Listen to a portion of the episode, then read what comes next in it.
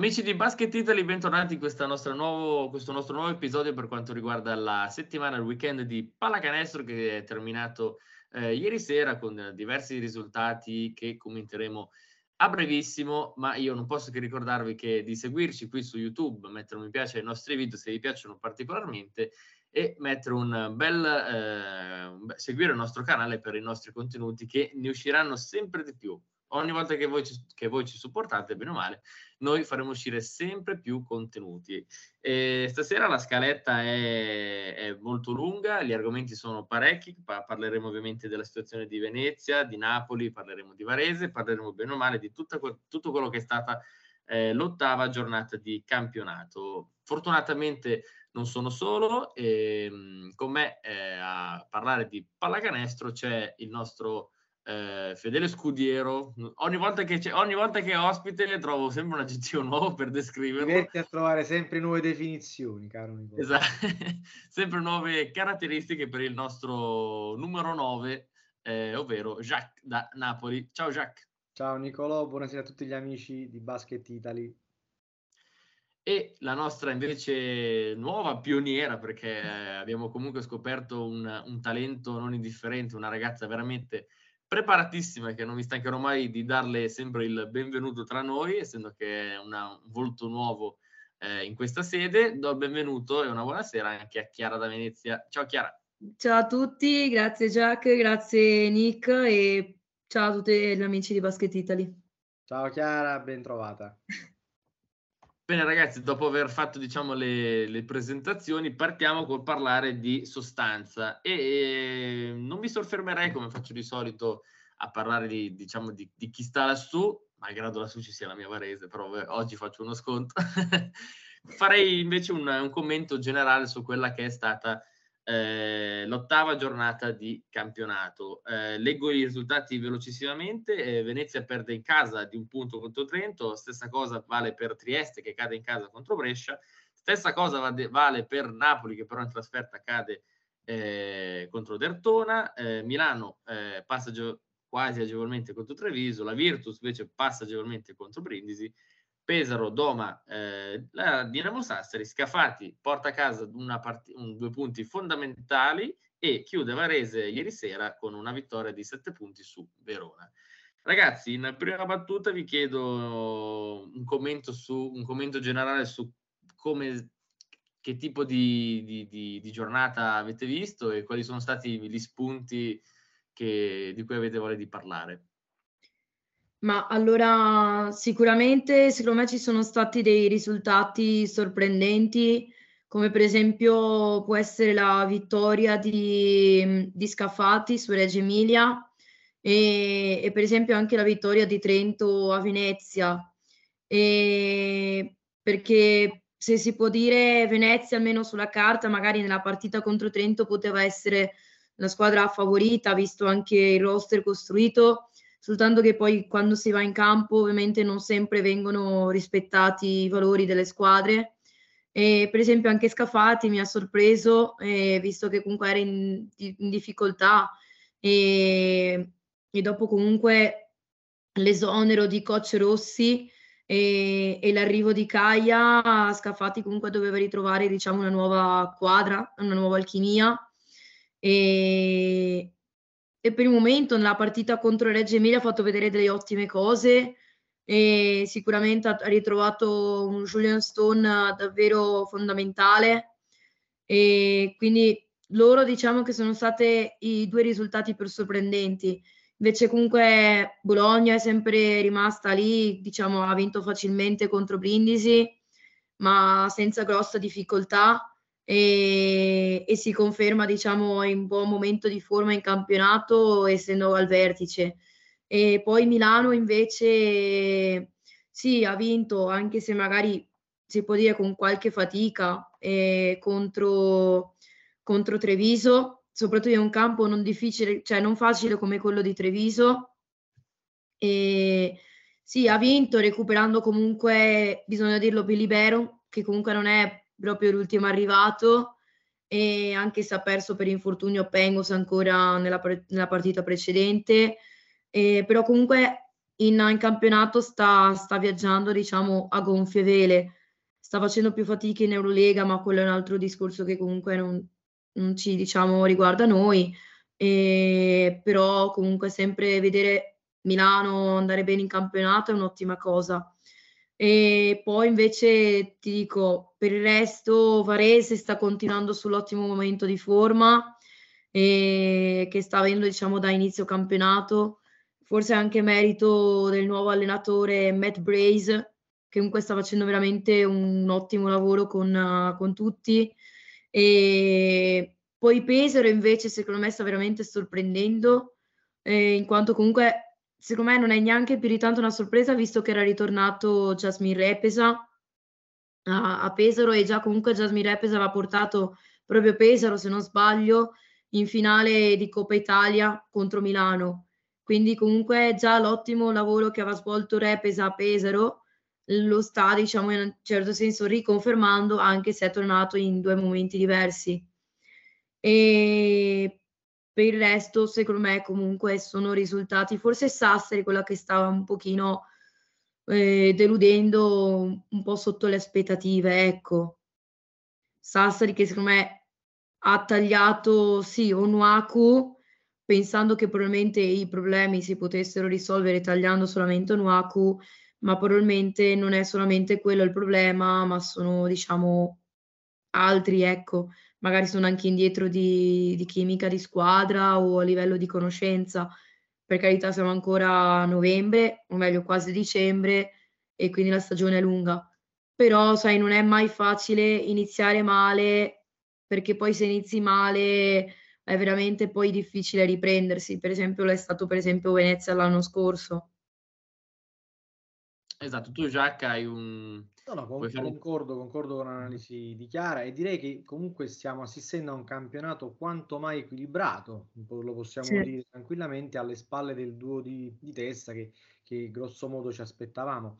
Sicuramente in questo momento tra le due squadre di vertice, quella che è più in salute è la Virtus, che tra l'altro sta anche ehm, diciamo, facendosi valere in Eurolega, ha, ha, fatto una grandissima partita in Grecia la settimana scorsa perdendo un supplementare e veramente all'ultimo tiro e conducendo a lungo la, la partita, mi sembra contro il Panathinaikos, quindi insomma voglio dire partita molto molto equilibrata con insomma, una, una, Virtus che sta ri, ritornando ai fasti europei a cui ci aveva abituato negli anni 90, negli anni 2000 eh, Milano è sicuramente un po' più in difficoltà anche in Eurolega, però è eh, chiaro che comunque la qualità e la profondità del rosso e la disposizione di Messina consente all'Olimpia comunque di, di tenere abbastanza diciamo a, a, a breve distanza la, la, Virtus.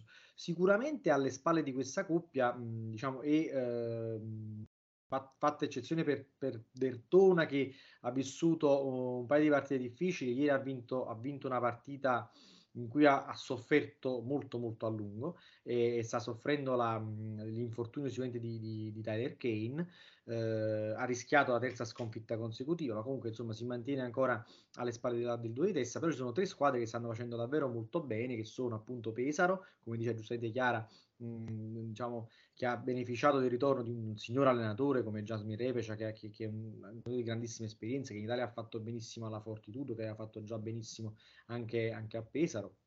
E, e, quindi insomma non lo, non lo scopriamo certamente, certamente, oggi, ma anche Trento che comunque vince di un punto a, a Venezia e, e, soprattutto Varese direi che è una squadra che sa che sta sorprendendo, che sta divertendo, e, questo, e qui Nicolò ci, puoi, ci potrai dire qualcosa in più tu sicuramente, con un basket molto, molto spettacolare, fatto di, di molti canestri, molti tiri nei, nei primissimi secondi del, del possesso, quindi un, una filosofia portata da Matt Brace che, che, che insomma ha anche eh, preso da, dalla, dalla, dall'NBA, insomma con un, con un, modo di giocare molto molto rapido, molto veloce, con, con, la volontà di fare più possessi possibili e quindi insomma anche e fino adesso questo modo di giocare sta pagando.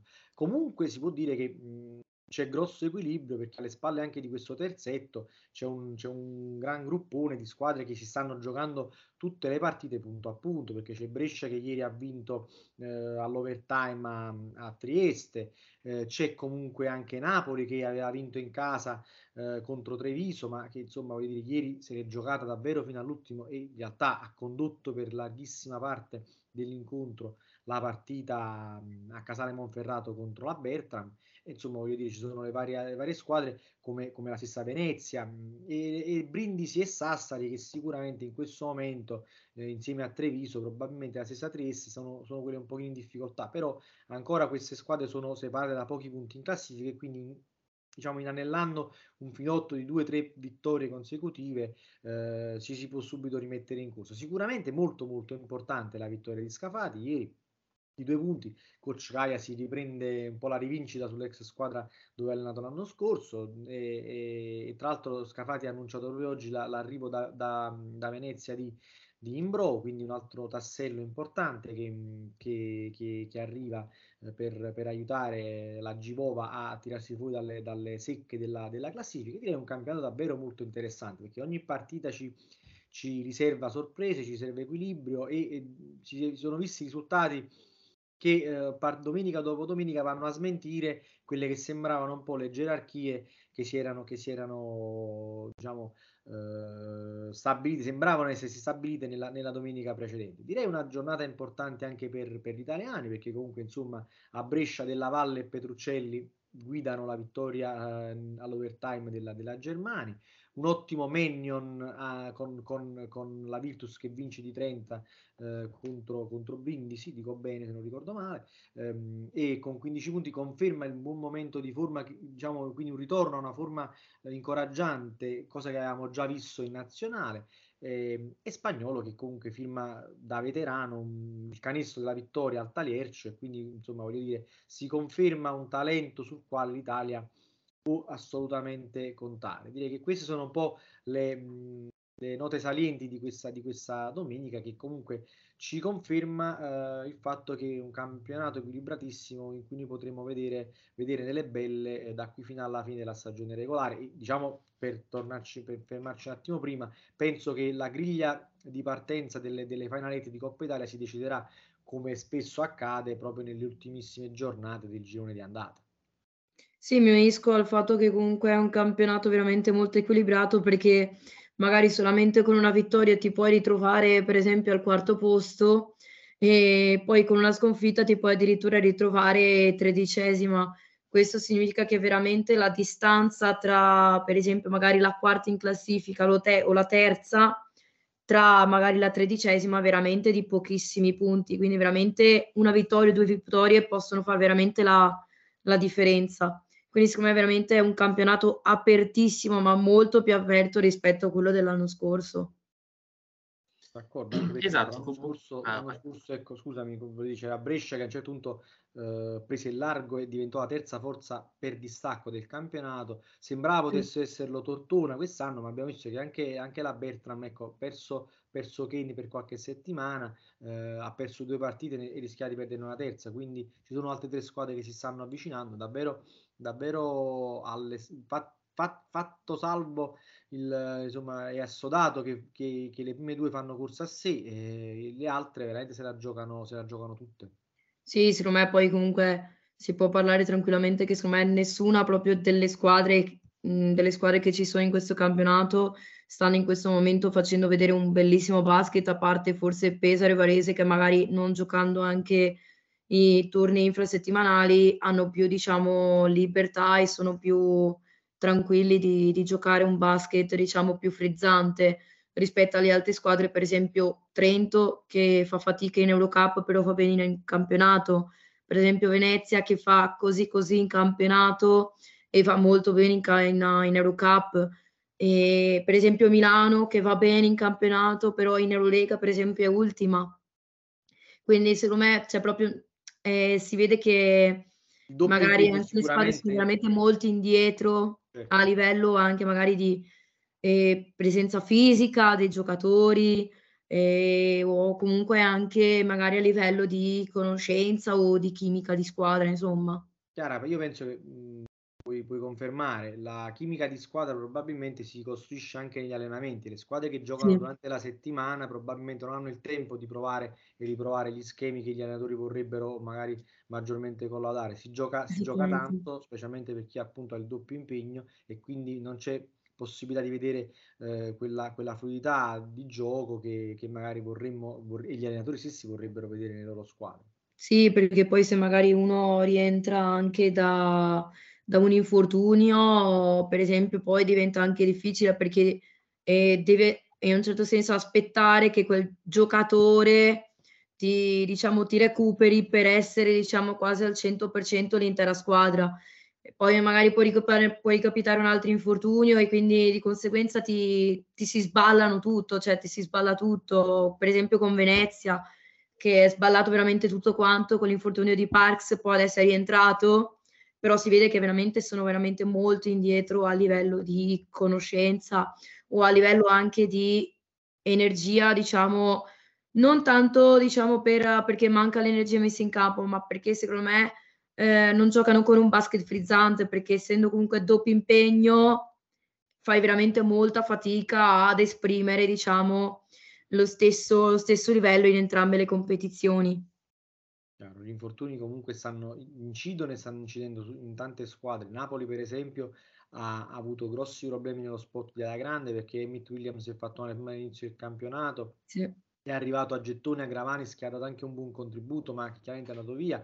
Adesso mh, Emmett Williams che doveva rientrare eh, alla fine poi per motivi personali, non si è ben capito che tipo di problematica avesse, comunque è andato via, però Napoli ha pescato bene perché ha preso il, diciamo, colui che è stato tagliato per far posto da Gravanis al Perisseri, che è Devin Davis, che devo dire sta veramente dando, ha dato un ottimo contributo nella vittoria la settimana scorsa, praticamente appena arrivato a Napoli, due, due allenamenti ha giocato, ha fatto, ha fatto subito doppia cifra, eh, un ottimo contributo anche in difesa e a rimbalzo e anche ieri ha, ha, ha disputato una prova di sostanza, magari meno appariscente dell'arma, ma comunque molto, molto importante. Nel frattempo però Napoli ha perso Robert Johnson che, che, comunque voglio dire era un po' la bocca da fuoco designata con lo spot di guardia, eh, l'ex Cantù eh, che, che, dopo un buon primo tempo a Treviso eh, diciamo eh, sembrava essersi lasciato alle spalle qualche prestazione poco convincente, poi però si è fatto male e Napoli senza di lui ha vinto contro Treviso e ieri ha rischiato di vincere eh, contro, contro Tortona, però insomma voglio dire chiaramente dovendo poi ruotare meno uomini, un giocatore che ha fatto una gran partita con Muglietti ha avuto le sue difficoltà. Questo poi, di questo poi parleremo, parleremo dopo, però chiaramente sì. questo per dire che effettivamente gli infortuni condizionano, condizionano i rendimenti delle squadre e anche proprio il, la qualità del gioco che si vede in, sul parquet. Esattamente.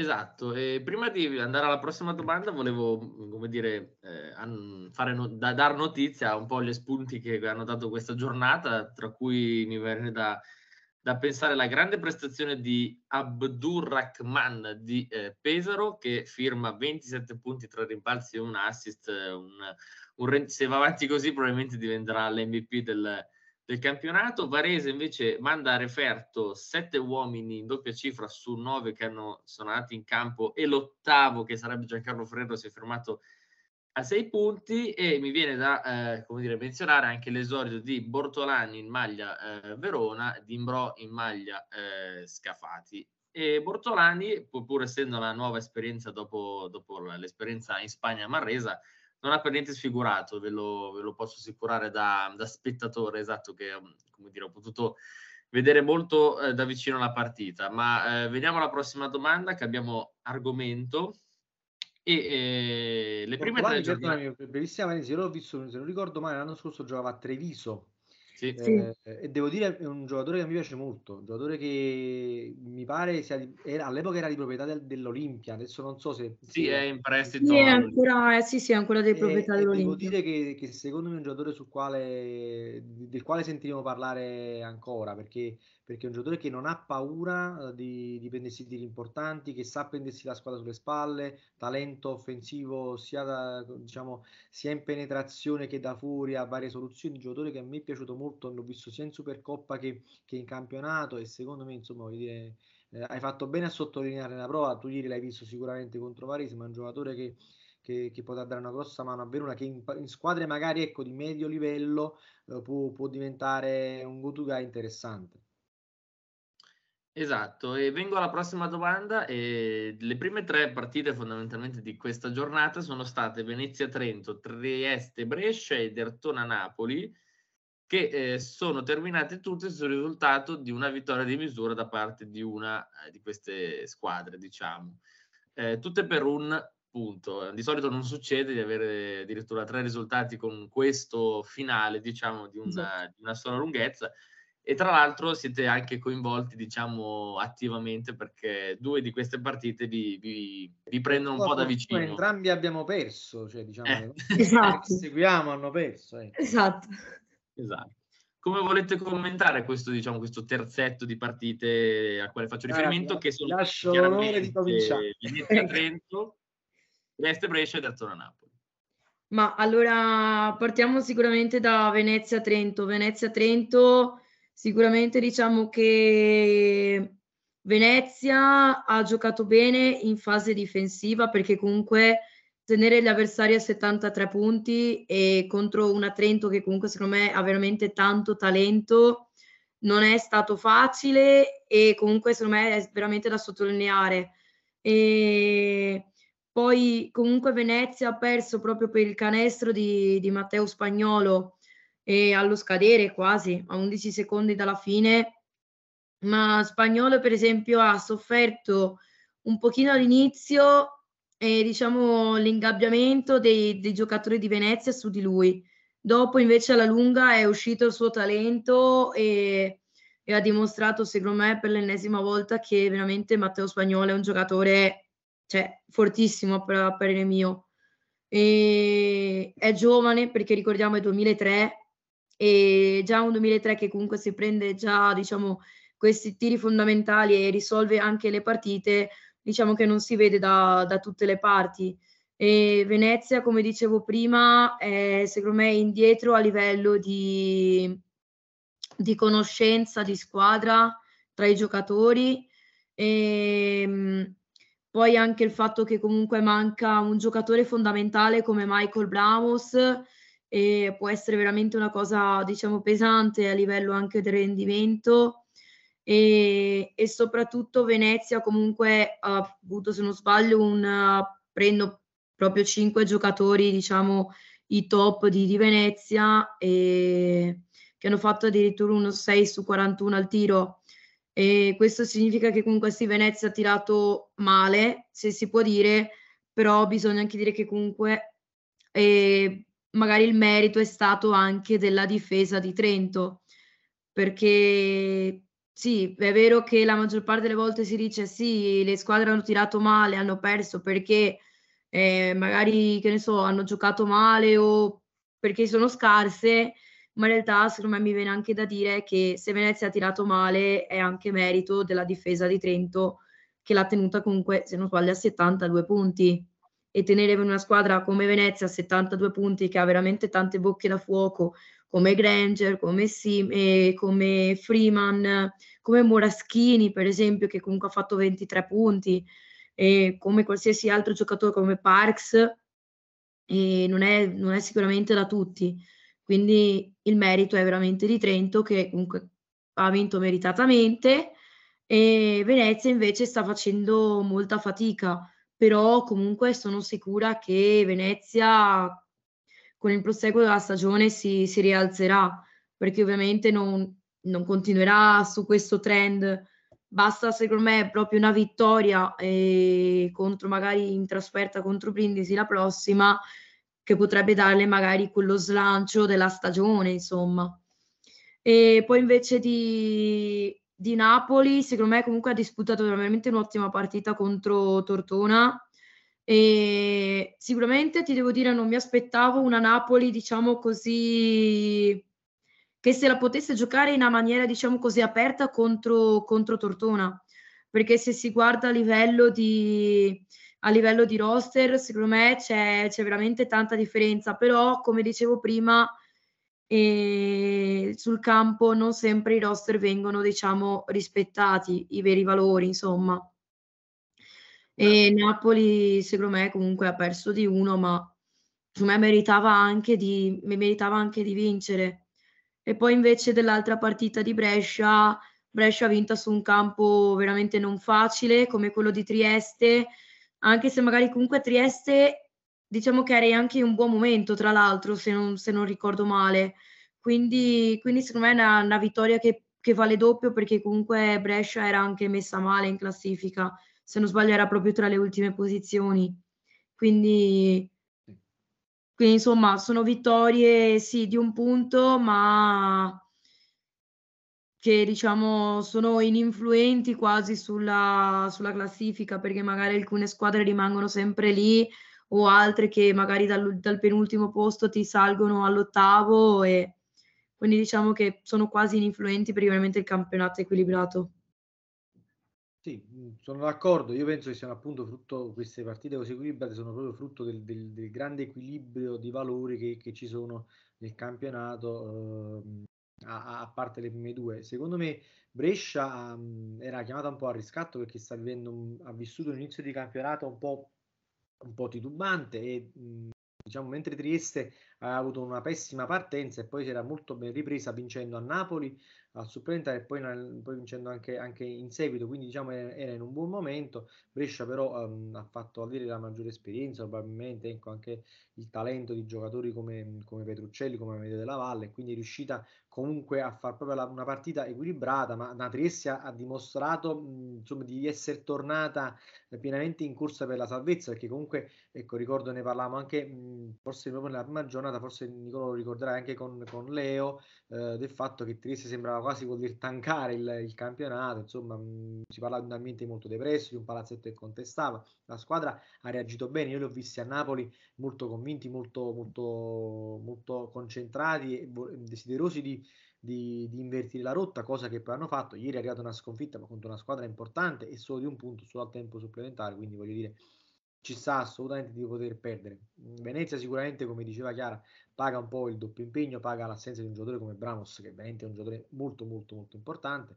Eh, e quindi insomma voglio dire è stata battuta comunque grazie a un, a un, tiro alla fine di un giocatore come Spagnolo che, che, ormai diciamo tutti quanti sappiamo ha un po' l'area del predestinato. Io ho avuto la fortuna di vederlo giocare era ancora minorenne era, insomma, era, è stato uno degli ultimi eventi prima del, del, della pandemia eravamo a febbraio 2020 c'era una partita di qualificazione eh, diciamo influenti a Napoli per, per Eurobasket eh, e quindi all'epoca insomma Sacchetti portò, portò, via un po' di gente, portò a giocare un po' di giocatori eh, da vedere, un po' di giovani e, e c'era proprio anche Spagnolo e si, si, si sapeva che questo ragazzo eh, che, che, giocava nel Real Madrid, nel giovanile del Real Madrid insomma potesse, potesse avere un futuro luminoso e, e, diciamo che nell'ultimo anno e mezzo che ha disputato in Italia lo sta, lo sta dimostrando assolutamente, un giocatore di classe, di carattere che, che, è capace di prendersi responsabilità, perché comunque prendersi un tiro per vincere la partita mh, non, è, non, è, cosa da tutti fuori casa,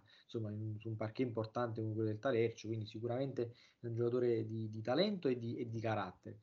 Per quello che riguarda Napoli, mh, insomma, Napoli sta facendo un campionato molto altalenante, sicuramente paga eh, la, la, l'impossibilità di allenarsi col proprio coach all'inizio del, della, della, preparazione, ha pagato la situazione di cui parlavamo prima, legata agli infortuni di Emmett Williams, al, all'avvicendamento tra Gravanis e, e Devin, e Devin Davis, però insomma voglio dire... Eh, Ieri, ieri, mancava Robert Johnson, però eh, a me qualcosa in questa squadra ancora non convince, devo essere onesto. Non, non sono convintissimo di, di, alcune scelte fatte sul mercato per quello che riguarda in particolare il reparto degli esterni.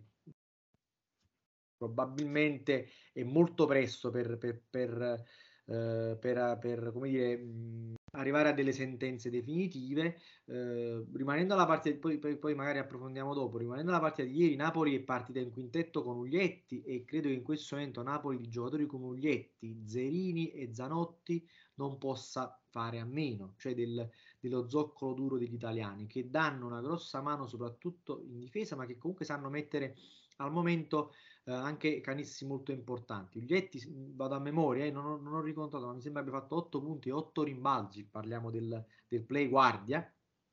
E, e, Zanotti ha messo credo 7 punti, ma una tripla fondamentale e anche un canestro sotto, sotto, sotto mano eh, su rimessa fondamentale nel terzo e nell'ultimo quarto, insomma, per, ten- per tenere Napoli avanti. Napoli Napoli ha fatto una partita gagliarda di grande, di grande intensità, ehm, è stata sempre avanti nel punteggio, praticamente dopo un più 5 di, di Tortona all'inizio, Tortona che ricordiamo doveva rinunciare a, a Tyler Kane, ehm, comunque ben sostituito da, da, da Radosevic, quindi insomma anche, anche, da questo punto di vista nessun grosso problema per, per il roster di, di coach Ramondino, però Napoli diciamo, ha saputo tenere a bada l'attacco l'attacco di eh, Tortona affidandosi, e questa è una costante delle ultime due partite, per larghissimi tratti del match alla difesa zona.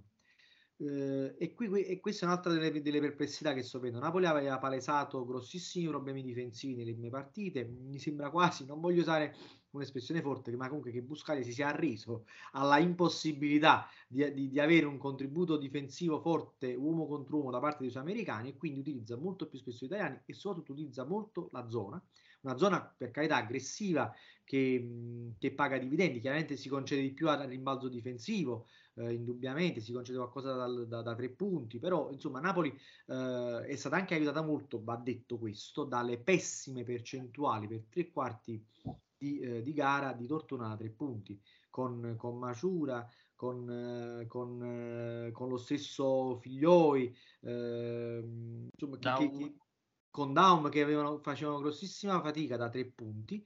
Eh, Napoli però ha avuto il grossissimo torto, secondo me, di non riuscire mai a, a, a fare il break decisivo quando aveva, aveva, il controllo della partita e quando Tortona non segnava mai. Letteralmente, Napoli ha avuto, è riuscito ad andare più 5, più 7, anche più 8, ha avuto la palla di più 10 barra più 11, non è riuscita a sfruttarla. Ha sbagliato un paio di canestri abbastanza semplici, ha avuto un paio di scelte qualche momento anche sbagliate. Eh, ricordo per esempio in contropiede una, un, canestro fatto di, sia di, di, di, Zanotti che ha preferito fare invece di schiacciare ha preferito fare una specie di sottomano rovesciato complicatissimo un, pass, un extra pass di, di, Jordan Howard per, per Zerini da 3 quando i due punti erano praticamente fatti tanto per dirne un paio. Comunque insomma Napoli non ha sfruttato uh, quelle occasioni poi uh, si è ritrovata punto a punto perché improvvisamente un giocatore come Maciura che voglio dire è un fuoriclasse eh, ha improvvisamente cominciato a segnare da 3 da tutte le parti mh, probabilmente eh, Buscaglia avrebbe dovuto eh, cambiare prima la, la, marcatura, probabilmente avrebbe dovuto far riposare prima Oglietti che ha perso un paio di palle sanguinose dopo aver fatto una grandissima partita ma era stanco. Eh, insomma, e poi soprattutto eh, consentitemi um, insomma, Napoli ha pagato due o tre scelte eh, non, non, felici del proprio play eh, Miscinò che per me in questo momento è ancora un punto interrogativo un giocatore che gran fisico indubbiamente, ma eh, per me monodimensionale, cioè non è un, non è un fattore dalla, dall'arco. Ieri ha, ha, segnato un canestro da 3 senza ritmo, ma, ma, molto estemporaneamente. È un giocatore che quando non, non, ehm, non, pe- non, riesce a segnare in penetrazione fa molta fatica. Mm, raramente diventa prevedibile e quindi tut- lo mandano tutti diciamo, a, a destra e insomma è un movimento che, che spesso non gli riesce. La settimana scorsa, per esempio, la giocata della, della, partita era stata la schiacciata di Williams, ma uh, su, su, una sua penetrazione sbagliata. Quindi uh, Williams sapeva probabilmente che lì uh, c'era un rimbalzo offensivo da andare a prendere e ha, e ha schiacciato la, la, la, la, schiacciata della, della vittoria. Ieri, ieri Miscinò ha, ha, perso un paio di palloni gravi, ha palleggiato per 23 secondi e poi tirato un airball in un momento decisivo della partita e poi diciamo si è macchiato di, un, di, una palla persa dove però ci sarebbe da dire secondo me eh, and- andava rivista perché parliamo di 8 secondi. Napoli era più 1 palla in mano a 50 secondi alla fine e eh, a Miscino è stato fischiato 8 secondi. Che Miscino si sia addormentato è fuori dubbio. Probabilmente nonostante si fosse addormentato era riuscito comunque a, a superare metà campo entro gli 8 secondi.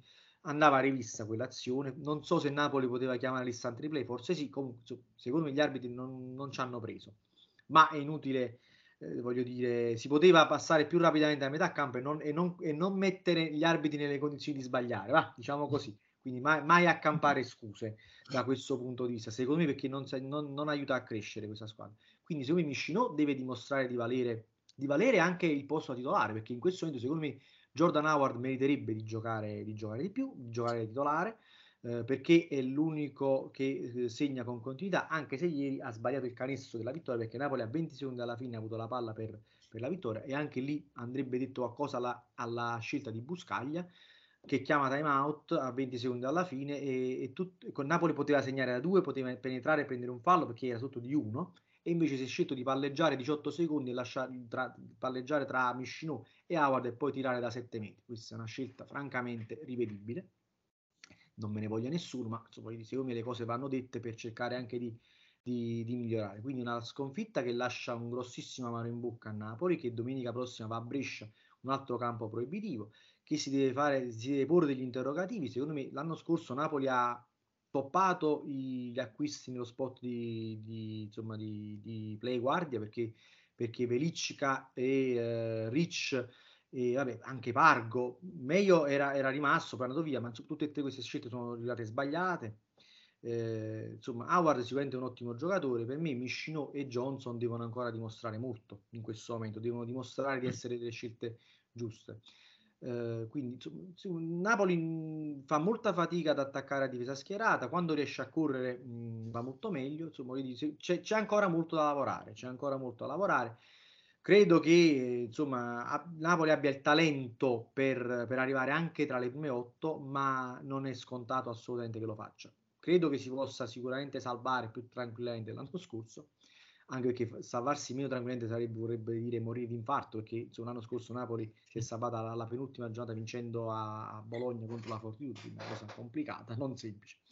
E insomma, quindi speriamo di, di poter commentare eh, insomma, partite men, meno, meno come gestite meglio, gestite meglio perché poi ecco, voglio dire, va, va dato atto a Napoli di aver fatto una gran partita contro una grande squadra, però è veramente un peccato non averla portata a casa.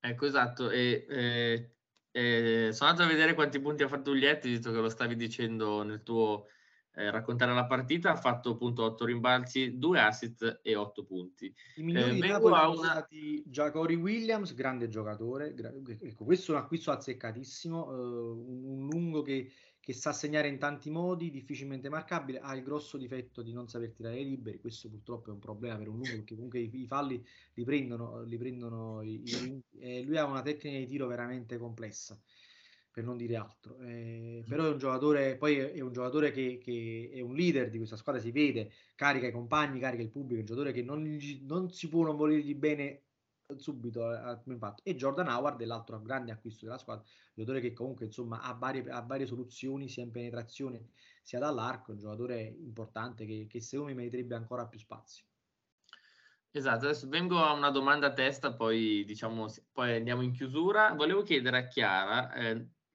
guardando un po' il tabellino, nonostante sia arrivata la sconfitta, io comunque leggo un 8 rimbalzi, nessun assist e 20 punti di Mitchell Watt e eh, 5 rimbalzi, un assist e 23 punti di Riccardo Moraschini. Adesso, secondo te, questi due giocatori qua, eh, Moraschini perché è assente da un anno da, da, da, dai campi e sì. Mitchell Watt parecchio nervoso nella gara contro Varese, mi saprai confermare, io sì, ho sì, sì, vedere questo nervosismo da, dal vivo, tant'è che Mitchell Watt nella gara contro Varese non terminò neanche la, la partita perché se non sbaglio è stato espulso 5 minuti dal, dal termine della, dei tempi regolamentari. Volevo chiederti se comunque nella sconfitta ci sono queste due note liete, quindi il ritorno in grande, il vero ritorno potremmo dire anche dal punto di vista dei numeri per quanto riguarda Moraschini e anche di Mitchell Watt, dopo una gara un po', un po insipida potremmo dire contro Varese.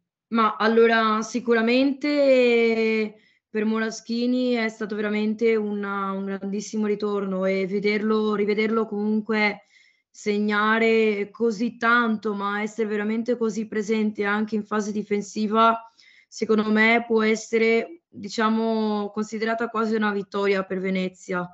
E per Watt, secondo me, eh, non c'è neanche più di tanto da considerarsi una, un ritorno, visto che comunque lui ha un talento davvero cioè, smisurato. È fuori di dubbio che comunque qualche volta perde la testa, ma come potrebbe perderla chiunque, qualsiasi altro giocatore.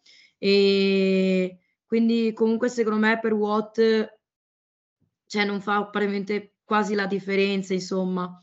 E peccato che sia arrivata una sconfitta, e però come dicevo prima, le, diciamo che comunque possono essere due note positive, insomma, anche magari per, per il seguo della stagione o comunque per le prossime partite di, di Coppa e di campionato, dove comunque Venezia, la prossima partita di campionato, ce l'avrà a Brindisi e non è per niente facile, perché comunque Watt ha da marcare Nick Perkins. Esatto, invece a Jacques, ah, Jacques. No, dicevo, sarà un bel duello tra due giocatori eh, sì. questo campionato. Sono gio- quei duelli che insomma sono belli da vedere, no? Sui due lati del campo.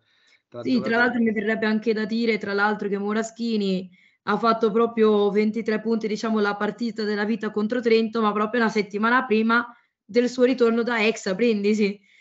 Quindi, mm. insomma, può essere magari quella... partita ricca di spunti. Eh, esatto, magari può essere, non so, magari quella fiammella che, che, lo fa accendere definitivamente, poi magari può essere anche veramente un crack per il campionato, perché se Venezia ritrova il Molaschini e, e magari ritrova anche un pelino di... ritrova comunque anche una conoscenza di squadra, secondo me veramente, veramente diventa pericolosa, perché ha veramente tanti giocatori di cui veramente stare attenti, perché se si guarda magari ha giocato bene Molaschini, ha giocato un po' meno bene Freeman, però comunque ad ogni partita ci sono protagonisti diversi. Esatto, invece a Jacques, per quanto riguarda Napoli, volevo chiedere se, perché insomma una partita punto a punto terminata di un solo punto per una squadra avversaria, dando un occhio alle statistiche più o meno si equivalgono in lungo e largo. La statistica di cui però mi viene da farti una domanda è i tiri liberi. Beh, Napoli ha segnato la metà dei tiri perché, liberi che è andata a tirare. Mi fai, perché mi fai questa domanda, Nicolò? perché Napoli è un anno e mezzo che litiga con i tiri liberi. L'anno scorso noi abbiamo perso partite come questa in casa più di una volta, meno 4-5 partite punto a punto, tirando con percentuali ridicole. Ridicole. basket. Eh no, ma bisogna dire, cioè voglio dire, è abbastanza grave. Io dico, ecco, per esempio, un giocatore come Giacory Williams, che è un giocatore che ti fa pentole e coperchi, voglio dire, se tirasse anche i liberi con l'80%, probabilmente giocherebbe in Eurolega, perché ragazzi, non so se l'avete visto giocare Williams, ma è un giocatore che ha una, una una varietà di soluzioni, eh, una, una, una, mano sinistra educatissima, molto presente a rimbalzo, un giocatore dinamico che quindi sa, sa, sa, anche lavorare bene in pick and roll, cioè veramente un giocatore che ti fa tante cose, però purtroppo, ma, ma voglio dire, la meccanica di tiro è, è, è insomma, è qualcosa di, di molto, eh, parlo di, di meccanica di tiri liberi, è qualcosa di molto complesso e difficile cioè, è, è, veramente un miracolo quando entrano i liberi di giocatori Queens perché veramente lui tira, lui tira, non so se l'avete visto, mantenendo la palla con una sola mano, lasciandosi cadere in avanti, cioè veramente è, è complicato che, che, gli possa entrare. Purtroppo Napoli ieri ha sbagliato tiri liberi anche, per esempio, con Jordan Howard, che ripeto è stato il migliore di Napoli sicuramente, anche se ha sbagliato la vittoria, ma quello voglio dire può, ci, ci, può stare, è la scelta che si può discutere di andare a cercare un tiro da tre senza ritmo, senza costruire niente, un blocco, niente all'ultimo secondo. Però lui ha giocato bene. Però, per esempio, su, nel primo tempo ha, ha, gli è stato fatto fallo su tiro da 3 e ha fatto 1 su 3. Lei guardia, cioè voglio dire, anche, anche Stewart ha sbagliato i suoi tiri liberi. Cioè voglio dire, quando ti sbagliano i giocatori eh, insomma, di maggior tasso tecnico, come dovrebbero essere le guardie, e insomma ti viene, ti viene un po' da, da, riflettere, poiché Napoli è un problema che si porta dall'anno scorso e Napoli mi pare penultima anche quest'anno ai tiri liberi, e insomma questo, cioè, in, quando tu sei una squadra che per, per, per conformazione, per, per diciamo, ehm, come dire, qualità del tuo roster, ti, ti sei portata a giocare le partite punto a punto, e beh i tiri liberi pesano tanto, pesano tanto, sono dettagli che fanno la differenza. E purtroppo quest'anno Napoli voglio dire, io mi auguro, questa è la prima forse che perdiamo, anche per colpa dei tiri liberi, però speriamo di non doverne rimpiangere tante che Napoli l'anno scorso ne ha, ne ha, perse tantissime. Io penso che la percentuale ai liberi insieme alle palle perse siano state insomma un po' il trend negativo di Napoli durante questa prima partita di campionato. Devo dire che ieri penso che qualcosina meglio si sia fatto. Adesso non ricordo quante ne abbiamo fatte, però eh, rispetto alle 19 che ricordo... Ieri, per 15 esempio, palle perse. 15. 15 insomma, siamo ancora lontani da, un, da, un, da, uno standard accettabile. Ma ripeto, questo perché Napoli a volte fa fatica a fare gioco, perde palle in modo banale. Spesso il primo passaggio eh, causa palla persa e questo vuol dire poca attenzione in chi riceve e anche poca attenzione in chi la passa. Io non voglio accanirmi, voglio dire, contro certi giocatori, però io credo che Napoli ha difesa schierata, faccia ancora troppa fatica, faccia ancora troppi errori banali e questo insomma, va chiesto di più anche al, al play. Secondo me è importante, il play è, la, è il cervello della squadra. Se, se perde palla due o tre volte consecutive su, sul primo passaggio, eh, sicuramente chi riceve deve stare più attento, però pure chi gliela passa.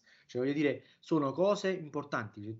15 ecco, palle perse, tu perdi una partita di un punto con 15 palle perse e con, e con una percentuale bassissima ai liberi, ti viene da mangiarti le mani, che vuol dire che con un po' più di attenzione potevi portarla a casa, non dico comodamente, ma quasi, no? Voglio dire, sono, sono cose, io non devo insegnare io il, mestiere a due allenatori come Buscaglia e Pancotto, che, che, che insomma hanno fatto la storia più o meno recente della nostra pallacanestro, quindi la mia faccia sotto i loro piedi, come diceva Troisi, sicuramente staranno studiando, io credo che, che il fatto di, di, di, lavorare tanto sulla zona è una, è una presa di coscienza delle, delle, delle caratteristiche di questa squadra, quindi cercando di, tra- di trarre fuori il meglio eh, da quello che si ha, eh, però sicuramente questi, questi, sono dettagli sui quali Napoli deve ancora lavorare molto.